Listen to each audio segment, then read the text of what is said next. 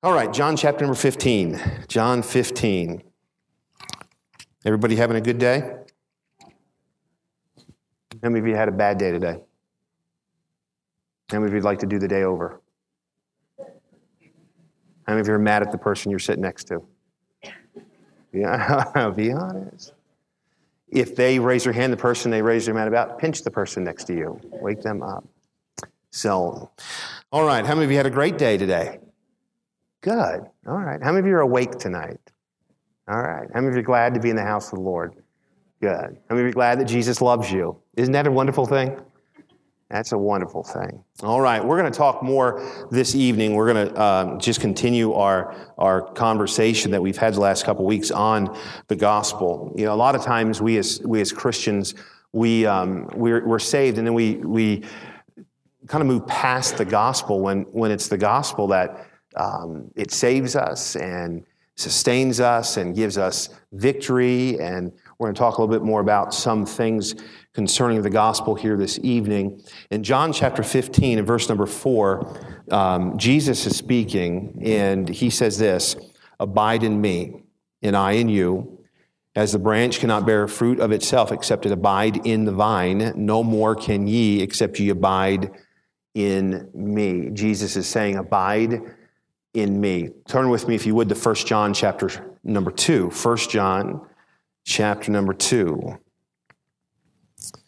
1 John 2. New Testament, right? Anybody looking in the Old Testament? All right, New Testament, 1 John chapter number 2. How many of you love babies? Don't you love babies? Babies are good. We like babies. You keep the baby right. Look how big that baby's getting. Huh? I was just wasting time to get you to 1 John. All right, 1 John chapter 2, verse number 28. And now, little children, now John's not speaking to the children's ministry. Right? He's speaking to adults um, as he's writing this. And this is not, he's not putting down adults by calling them little children. He's speaking to them as God's children. Um, uh, now, little children, abide in him. Abide in who? Who's he speaking of? Abiding in who? Christ. Abide in Christ. Abide in him. In that when he shall appear, speaking of Jesus, we may have confidence and not be ashamed before him at his coming. I would believe this, I would hope this to be true that we all know Jesus is coming again. Would you agree with that? He's coming again. There's going to be a trump that's going to sound, and the dead, the Bible says that the dead is going to rise. They're going to rise, those that know Christ, and then we which are alive and remain are going to be caught up in the clouds with Him, and we're going to then start the rapture uh, of the church. Um, there's going to be a judgment seat of Christ for believers. And when we stand at that judgment seat of Christ, the goal, the desire of each Christian ought to be to hear what? Well done, thou good and faithful servant, right? There's going to be a judgment seat. And, and John is speaking of that as we stand before him. He's saying, abide in him. And we're going to, when he shall appear, we may have confidence and not be ashamed before him at his coming. And so each Christian ought to live a life so that we are found pleasing to the Lord at the, at the coming of the Lord as we stand before Him. And there's going to be crowns that we're going to lay back at the feet of Jesus. And, and what, a, what a wonderful time. And I, I want to think about that time this evening as a positive time.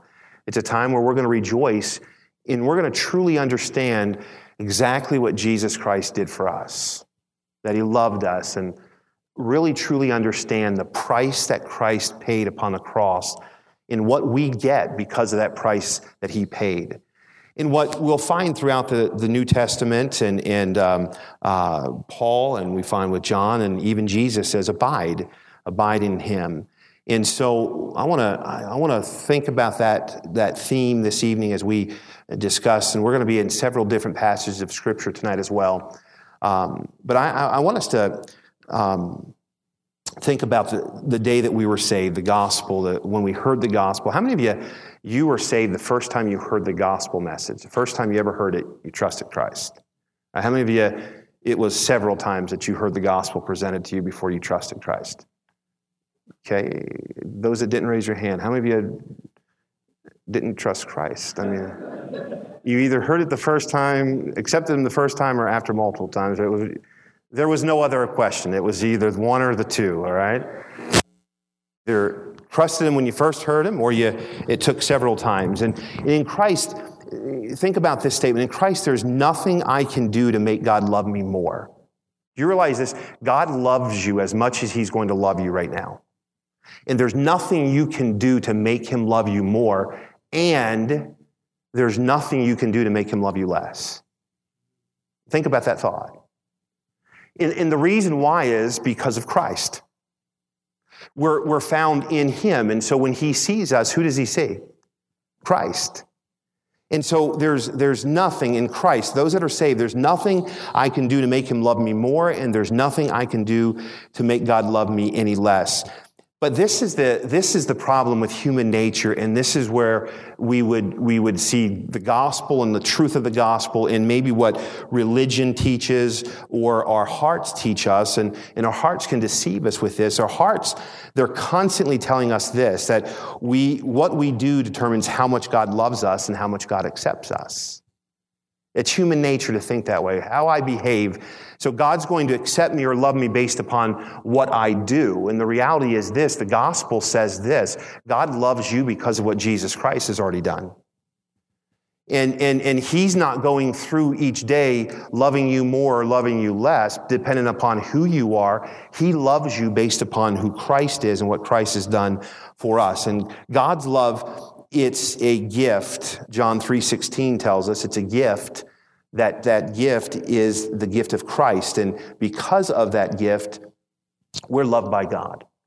Uh, just as we get into this thought this evening, that, that passage uh, of abiding in Him, but as I think about that thought of you are loved by God, isn't that a wonderful thought? You're loved by God.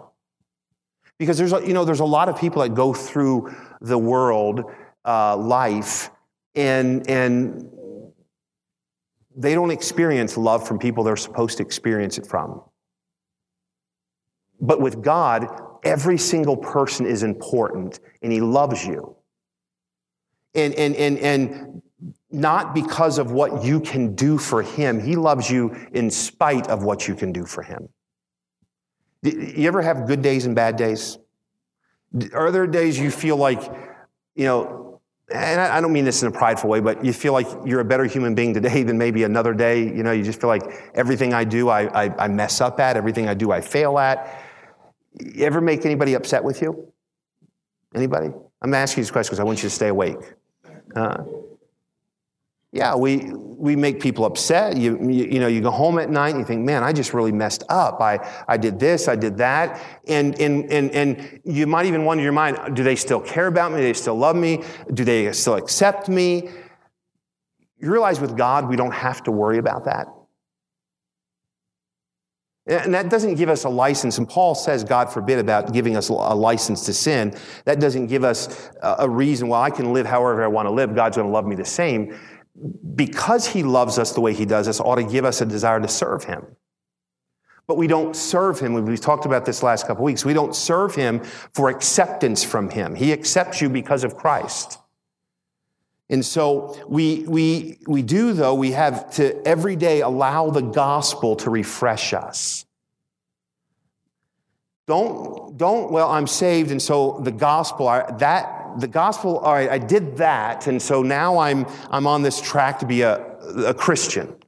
The gospel, the gospel, not that we get saved every day. I'm not, I'm not suggesting that. What I'm saying though is the gospel, the truth of the gospel, it ought to refresh us. It ought to correct our human thinking. It ought to, it ought to correct our old uh, uh, religious habits. God's love for us isn't based on how we live or what we've done. His love for us is given to us because of the perfect righteousness of Christ.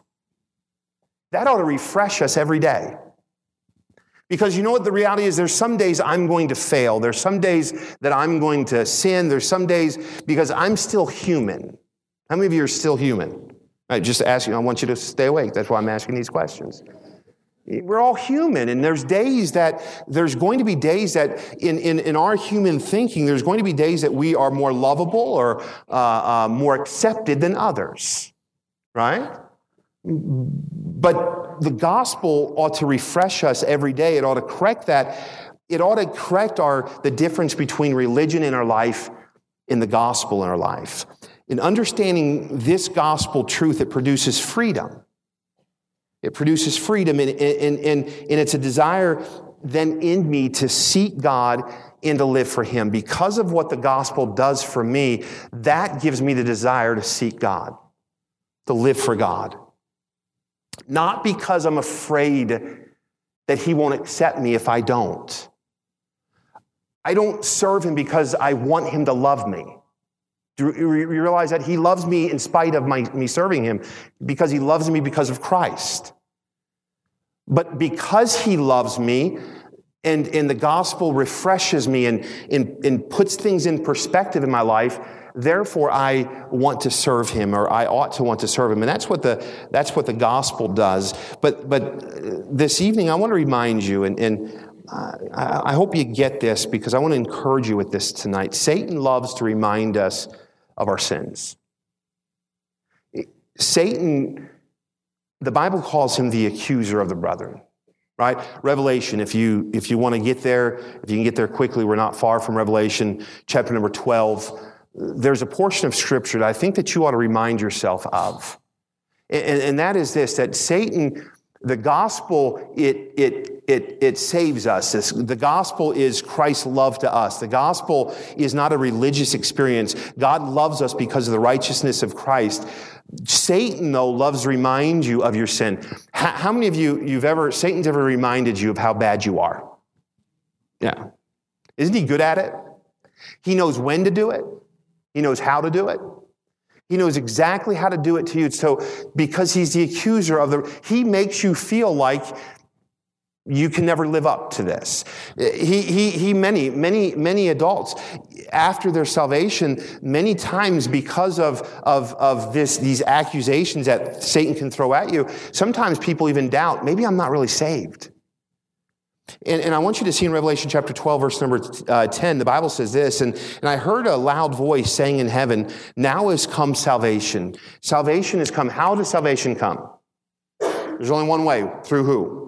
through Jesus Christ. Now has salvation come in strength in the kingdom of our God, in the power of his Christ.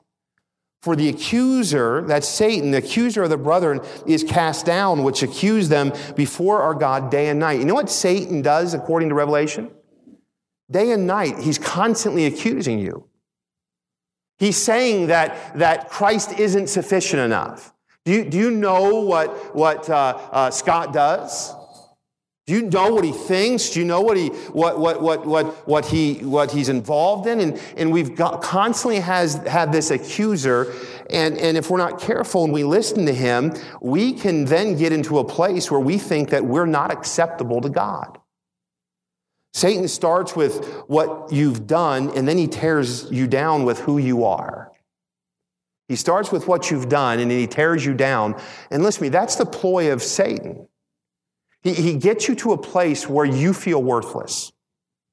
He, he maximizes all of your failures and he brings those out. He accuses you and he brings you to a place where you feel worthless and, and insecure and, and, and, and, and I don't even know why God would trust me with this. You know, as a dad, why would God trust me with five children? Because I'm a, I'm a failure of a father. Right? And, and, and in, in every area, I, he's always looking to accuse you. He's always looking to tear you down. He's always looking to, to, to always give you, listen, this is what you've done. How can God love you when you've done this? I won't ask you because you're all awake. But in your heart, you ever feel that? He always points out the worst. But you've got to remember that Christ loved you at that worst. And the worst that Satan always points out was nailed to the cross and was forgiven at the cross. Christ took that sin and he paid that sin debt. And when we abide or remain in Christ, or once we're saved, we are found in Christ. Uh, the book of Romans tells us this that when God sees us, he doesn't see you at your failure. He doesn't see you at your worst. He doesn't see you at the accusations that Satan constantly throws at you. What he sees you is he sees you in Christ. It's a wonderful thing. And so Satan starts with what you've done, and then he tears you down because of who you are. In, in contrast, though, this happens. The day that you get saved, the Holy Spirit dwells inside of you. And, you know, I, I believe this, and in a lot of our churches, we, we, we, we don't speak enough of the Holy Spirit. Uh, for whatever reason, and I don't know if it's because he's difficult at maybe times really to understand or, or, or um, I, I, I don't know, but we, we're filled with the Spirit of God. He's there to comfort us and guide us and convict us and lead us.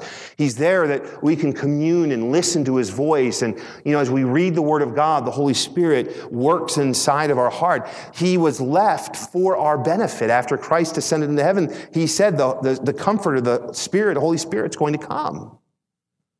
And, and, and, and so Satan accuses us. In contrast, the Holy Spirit, he starts with what God, will, um, God has, has made us in Christ, and then he calls us into what, what God uh, uh, calls us to or, or, or what we can become because of Christ. So Satan beats us up, or the Holy Spirit, he builds you up. So Satan says you're a, you're a wicked, no good sinner, and why would God love you? And the Holy Spirit says you are a child of God and you are in Christ and God loves you. And, and, and, and I guess you could use this word, the Holy Spirit then helps us reach our potential in Christ, where Satan tears you down because of who you are. And that Holy Spirit is the one that we ought to commune with. And because of the gospel, we have the Holy Spirit that dwells inside of us. You realize there's no other way to have the Holy Spirit in us other than through the gospel, because of the gospel. When a person trusts Christ as their Savior, that moment, the Holy Spirit of God dwells inside of us. And, and this ought to be for the believer, this ought to be a refreshing thought. Because your stature before God is not dependent upon what you've done, but it's a gift dependent upon the work of the cross. That thought there ought to encourage the most discouraged Christian.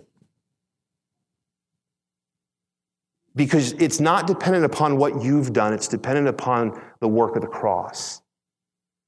Because you know what we come to, and we, if, if, if we, we face reality, you know what we come to?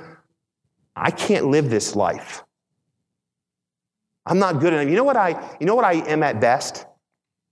A sinner. You know what you are at best? A sinner.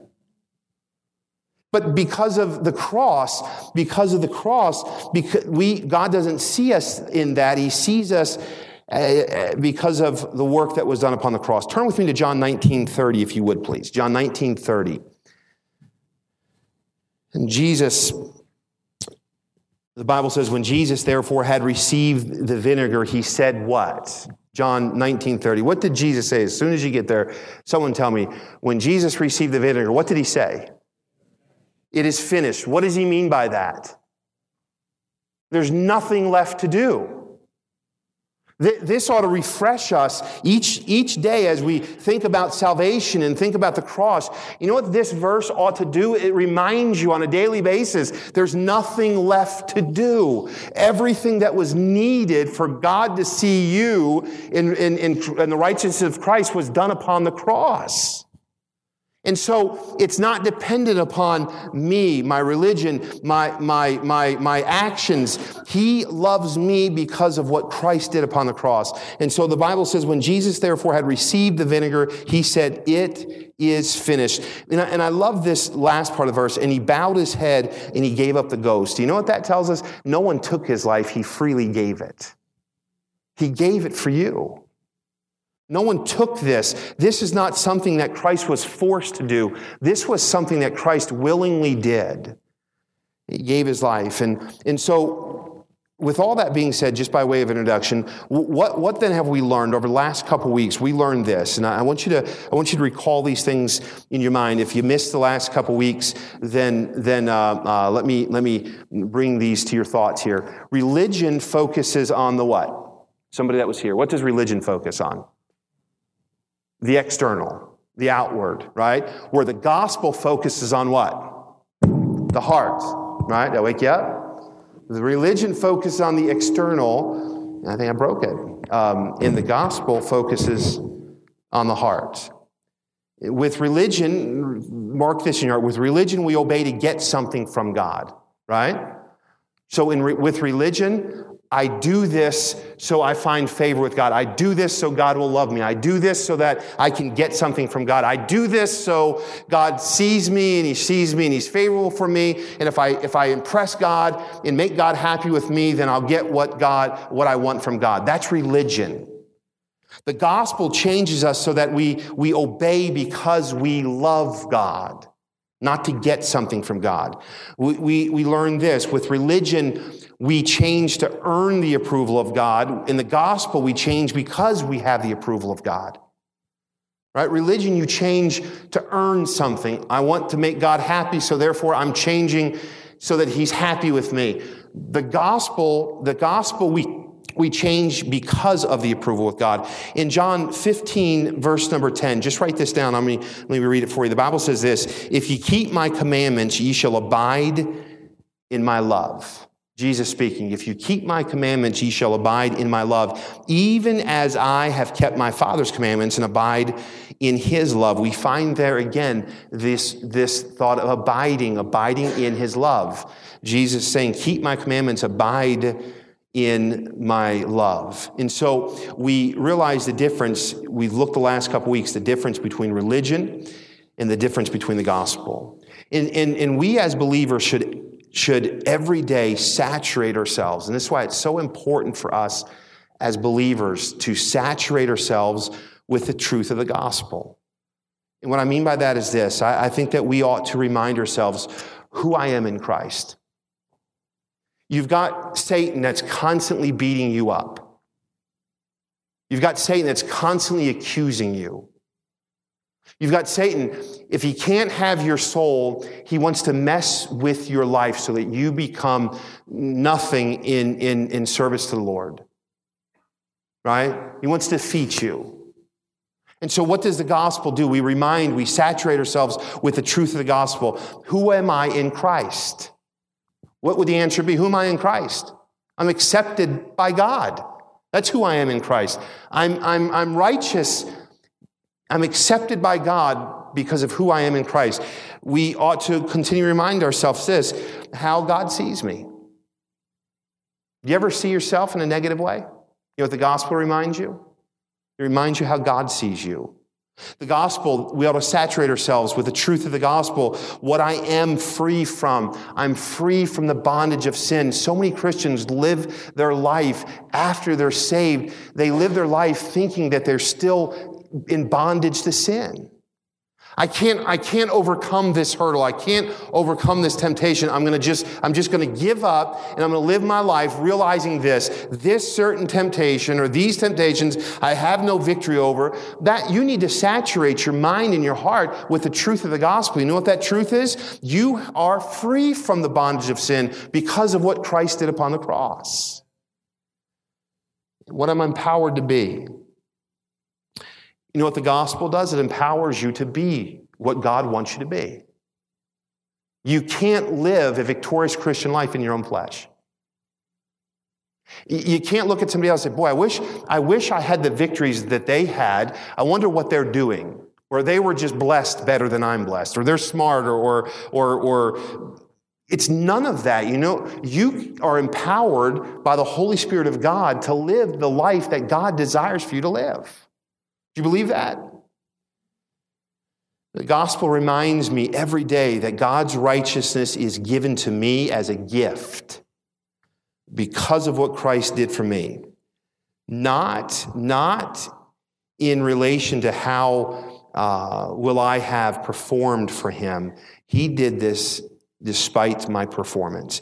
In Romans 5 8, and probably many of you know what Romans 5 8 says, it says this, but God commendeth his love toward us in that we were yet what?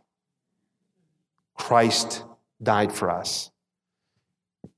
You realize you were a sinner and Christ loved you and he died for you. So we find in 2 Corinthians 5:21, write this verse down if you would please go back and study this verse. For he hath made him to be sin for what? For us.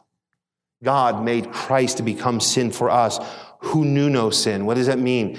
Christ, who lived a sinless life, who never sinned, became sin for you, that we might be made the righteousness of God in Him, in Christ. We're found in Christ. And I, I'm so glad for that reason. We literally we trade places with Christ. And so this is what happens. My record becomes his record, and his record becomes my record. Now that ought to make you rejoice tonight. That ought, to, that ought not put you to sleep. You, you, your, your record is I've, I'm a sinner. I've violated the law of God and I can't keep the law. I'm deserving of hell and death and separation from God. And Jesus Christ went to the cross, and what he said is this I didn't sin, but I'm going to take your sin upon you so that we're going to trade records so that, that when God sees you, he sees me. And the blood sacrifice that was made, that was an atonement for our sin debt. And God has made us completely perfect in Christ. Jude 1 1. Again, if you get there quick, turn there. If not, just write this down and go back and study this. Jude, Jude, just one short chapter, he says in verse 1 of this chapter, I am preserved. Guess what he says? In Christ Jesus. I'm preserved in Jesus Christ. 1 John 5:20. Turn there with me. Some of you might be close to there. 1 John 5:20. I want you to see what this verse says. These are all speaking of you, the believer. Do, do you see constantly over and over, we're found in Christ, we're found in Christ, we're found in Christ. This is what the gospel, this is what the gospel does for us. In John, 1 John chapter 5, verse number 20, and we know that the Son of God has come and hath given us an understanding that we may know him that is true, and we are in him that is true even in his son Jesus Christ. This is the true God and the eternal life. We are found once again, John tells us, in him. In Romans 8 1, the Bible says this There is therefore no condemnation to, to them which are in Christ Jesus. You can't be condemned when you're found in Christ. Satan will try to. Satan will, he's the accuser of the brother. And what he'll do is he'll try to condemn you. But the reality is this you can't be condemned when you are found in Christ. And so, therefore, because of this, we don't have to try to, once we're saved, earn favor with God. And so, therefore, there's no condemnation to them which are in Christ I want you to uh, think of this, this passage of Scripture in John chapter 8. And just again, I want you to mark that passage down. Go back and study that passage. You'll find there's a woman that was caught in adultery. And when they brought this woman before Jesus, he, he says what? The, he, the, that, those that are without sin throw the first stone. But what does he tell the, the lady, though? He says this Neither do I condemn you. Go and sin no more. I want you to think about how he spoke to that lady. He, he, he said, he didn't say, go and sin no more, and then I won't condemn you. It was the opposite. He says, I don't condemn you, go and sin no more. What he was saying is, I accept you. And that's what the gospel, the gospel is what? God accepts you. As a child of God, he, he, he receives you, he accepts you because of what Jesus Christ has done. It's acceptance first and now live in obedience afterwards. Religion says live in obedience, live in obedience, live in obedience. And, and if you do this enough, then God will eventually accept you. Salvation, the gospel says this I accept you. Just like you are, I accept you. Now go and live in obedience because of God's acceptance. The gospel says you are accepted, therefore obey. Satan, though, does the opposite. And this is what I mean by that.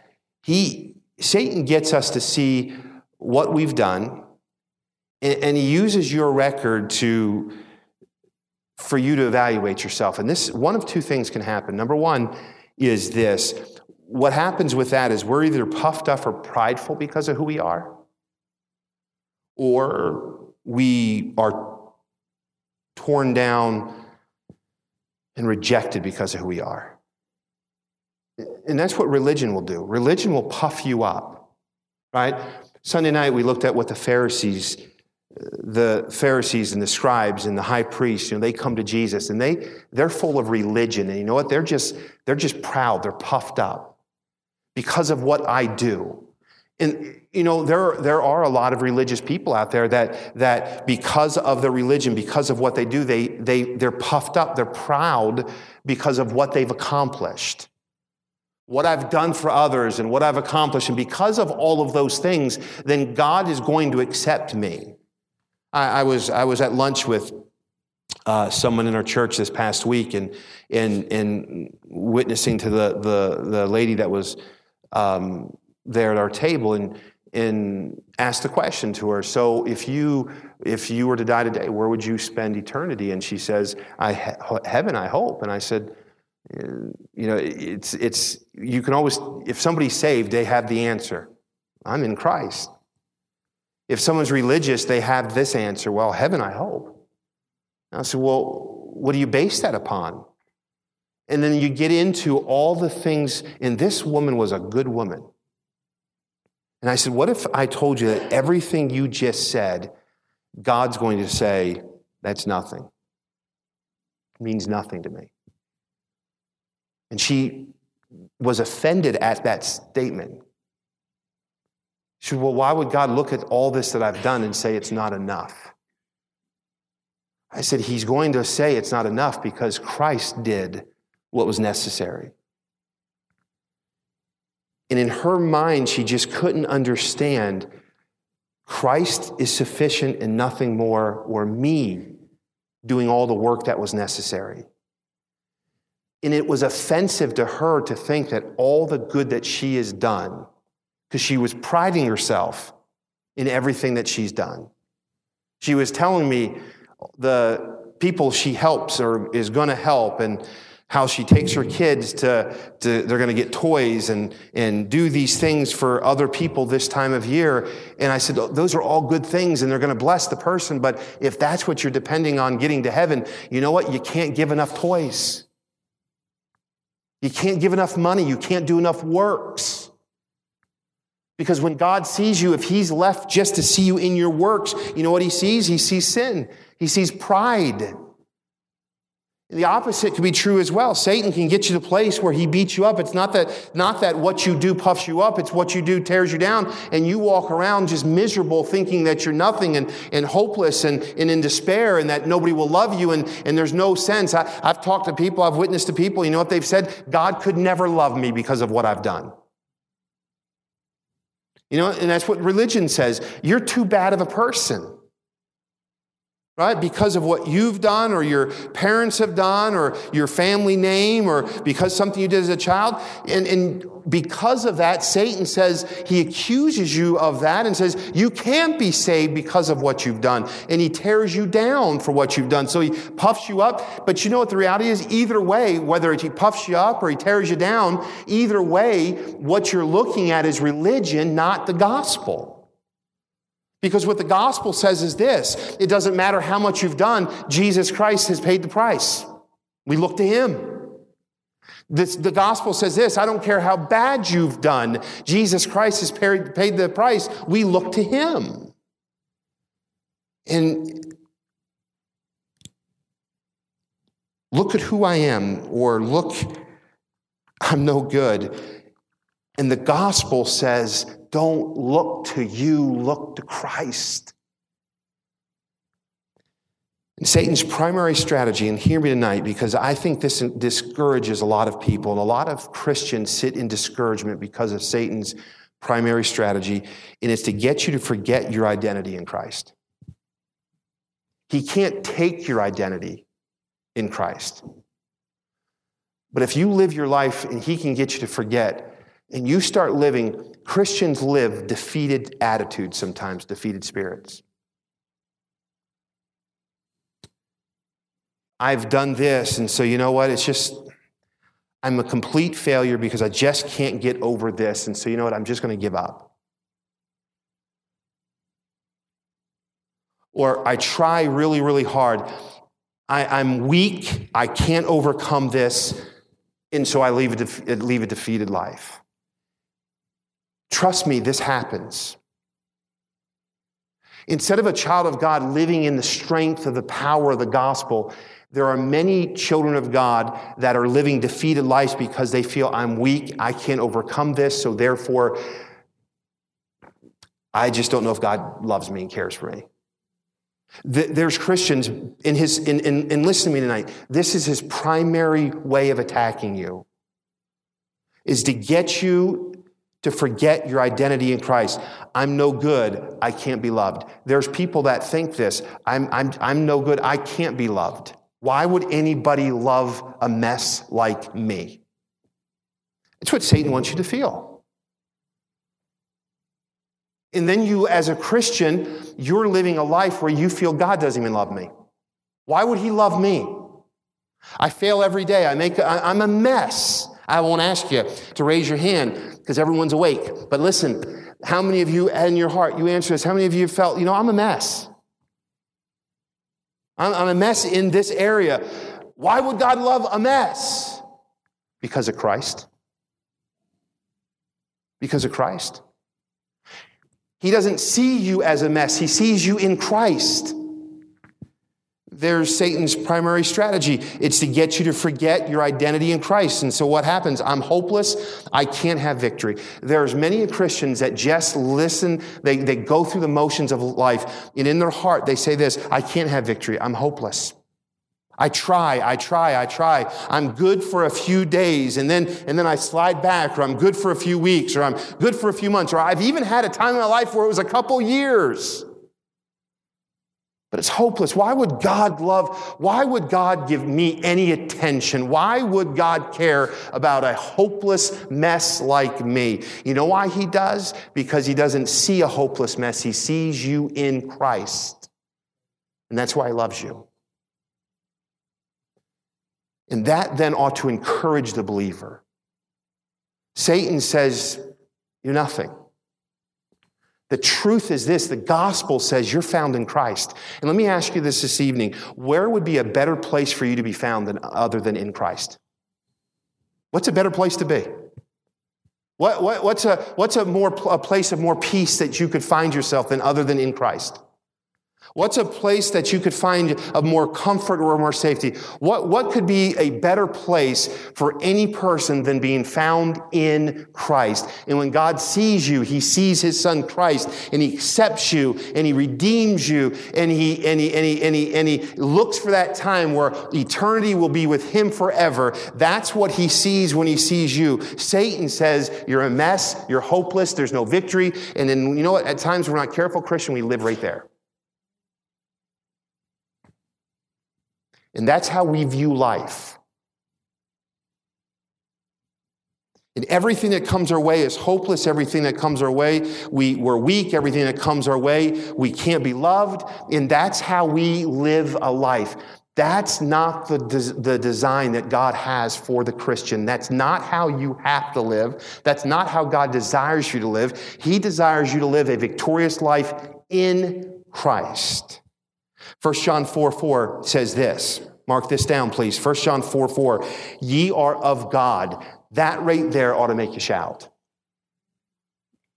Somebody. All right, good. Ye are of God. Listen, those that are struggling tonight with your identity, or those that Satan is just beating you up, or, or mom, right now you say, Boy, I, I, can't be the mom. I, I just feel like I'm a mess. You know, or dad, I just feel like I'm a mess. Or husband or wife, I, I just can't. Satan just keeps accusing you. Listen to me. You know what the Bible says right there? Ye are of God. That's what, who you belong to. Satan's not going to tell you that. He's going to tell you all of your weaknesses. You know what God says? You're not weak, you're found in me, found in Christ.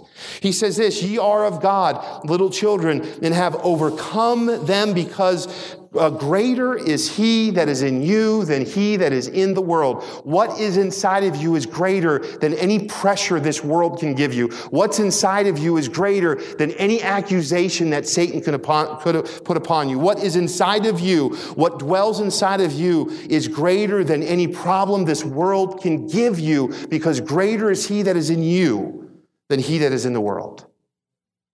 That right there is how the Christian ought to live because of the gospel.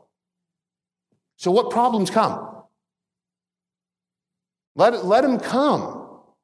Because greater is he that is in me than he that is in the world. I can overcome whatever comes my way. I can overcome the accusations of Satan. I can overcome the pressures of this world. I can overcome the temptations of the flesh. I can overcome those things, not because I'm doing good and God's going to show me favor if I do enough good, or not because I'm, I, I, I'm going to find favor in him, but because of how he sees me in Christ, I can overcome. Isn't that good? Well, I don't know. When I was studying this, it sounded really, really good. Maybe I just needed it. Because constantly attacks of Satan. Scott, you're not good enough. And you know what'll happen? You'll believe it. When you're not good enough, you know what'll happen? You'll start believing it. Because Satan will throw everything, Mary, he'll throw everything your way. You know what God says? You're mine. You're of God.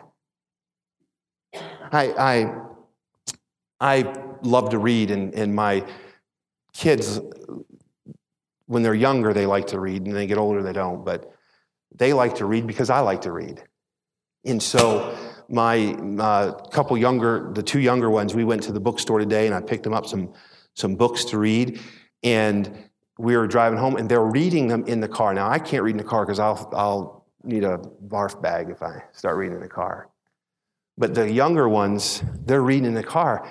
And I said to, the, to my, one of my daughters, I said, You love to read, don't you? And you know what her answer was? Yeah, look who's my dad. I said, Well, yeah, you are my daughter, aren't you? You love to eat too? Let's go get a burger her answer was, that's because I'm your daughter, is what she was saying. I like what you like because of who I belong to. And I thought, what a perfect illustration for tonight. Thank you, Lord. I'm glad I went to Barnes and Nobles today. Ye are of God. You have overcome because greater is he that is in you than he is in the world. You belong to God. Is that encouraging to you? Like, who is better out there that you could say I belong to? I'm God's. He loves me, He accepts me. That's what the gospel has done for me. Satan tempted Jesus three times. If you were to go and study in the, uh, in the wilderness, remember he tempts him three times. You realize this? Two out of three times he said, If you are the Son of God. Two out of the three times he says, If you're the Son of God. You know what he was trying to get Jesus to do? Forget who his identity is in. Listen, Satan was attacking what the Father declared at the baptism. Remember just one chapter previously, you know what uh, God said? This is my beloved Son in whom I'm well pleased. What did Satan attack? God already settled it. And Satan's attacking what the Father declared in Matthew chapter number three. This is my beloved Son. God already said it. You know what God says of you? You belong to Him. Satan's going to attack it. His goal is to get you to not believe it or forget it or, or, or, or, or uh, uh, think that you're not worthy of it. The gospel says, I belong to God. I have power in Him. I have strength in Him. I have victory in Him. I belong to God. He doesn't see me for my mess that I am. He doesn't see me for my sin. He sees sees me in Christ. He has accepted me, and Satan wants you to forget your identity. That's what he did to Christ. Satan uses this against us, questioning our identity in Christ. And when Satan, when Satan wins, hear me on this, please. When Satan wins at this strategy, we lose the security and the satisfaction we have in the loving um, approval of a heavenly Father. And then what happens when that takes place? When this happens, this becomes the gateway that's opened up for all other temptations in our life. Why? Because when we lose our security in the gospel, we begin to become hungry for idols that replace God. I hope you got that.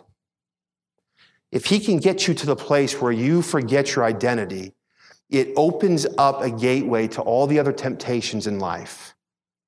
It causes you to go after other idols because you've lost your security in who you are.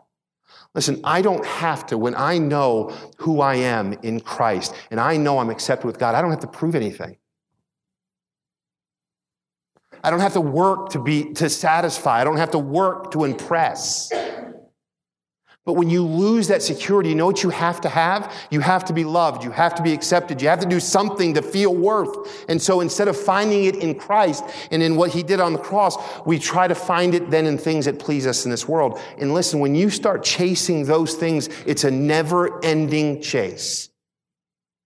And I'm not telling you anything you don't know this evening, but you'll never find that satisfaction in the world that you find in Christ.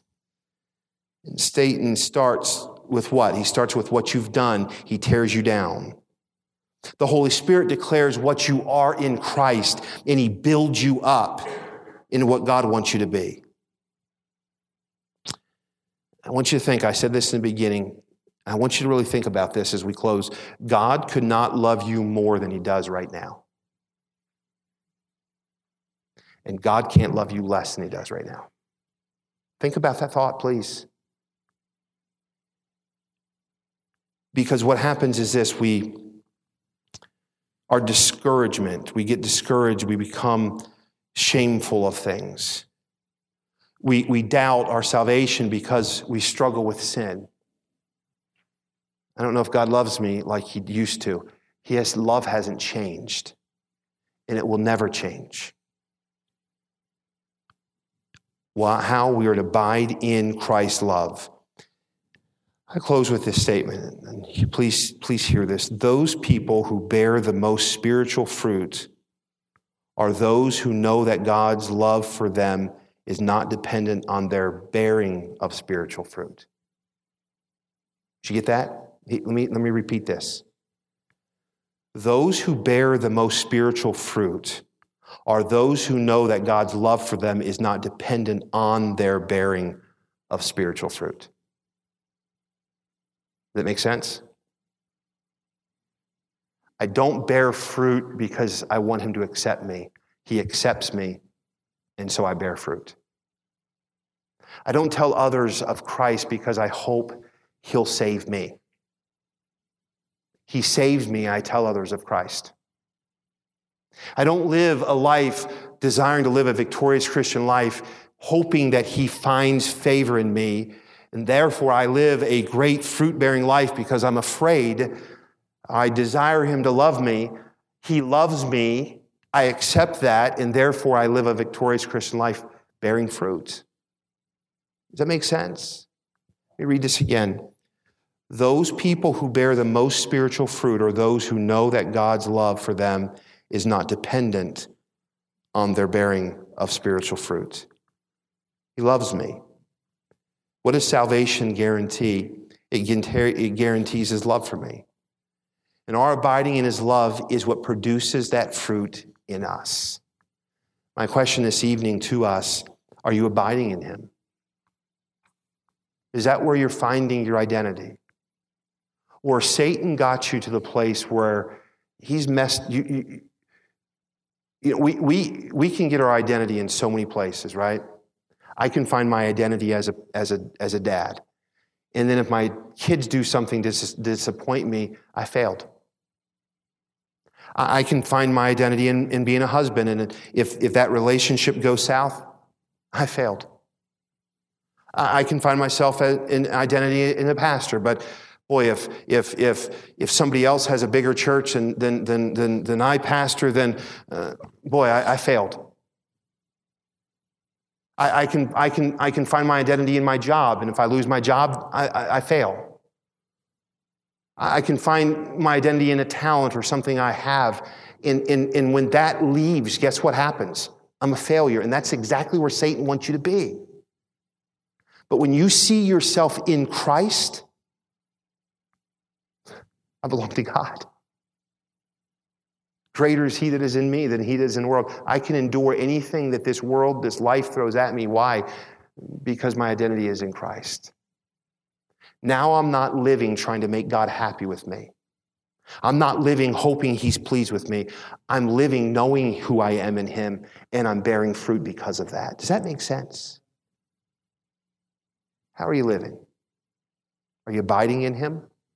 What is the gospel doing to you today? Yes, it saved you, it gave you eternal life. But is it refreshing you and renewing you? Is it, are you letting the gospel fight off the accuser of the brethren? The gospel says, I'm in Christ. Are you letting that speak for you? Father, help us, I pray. Lord, tonight.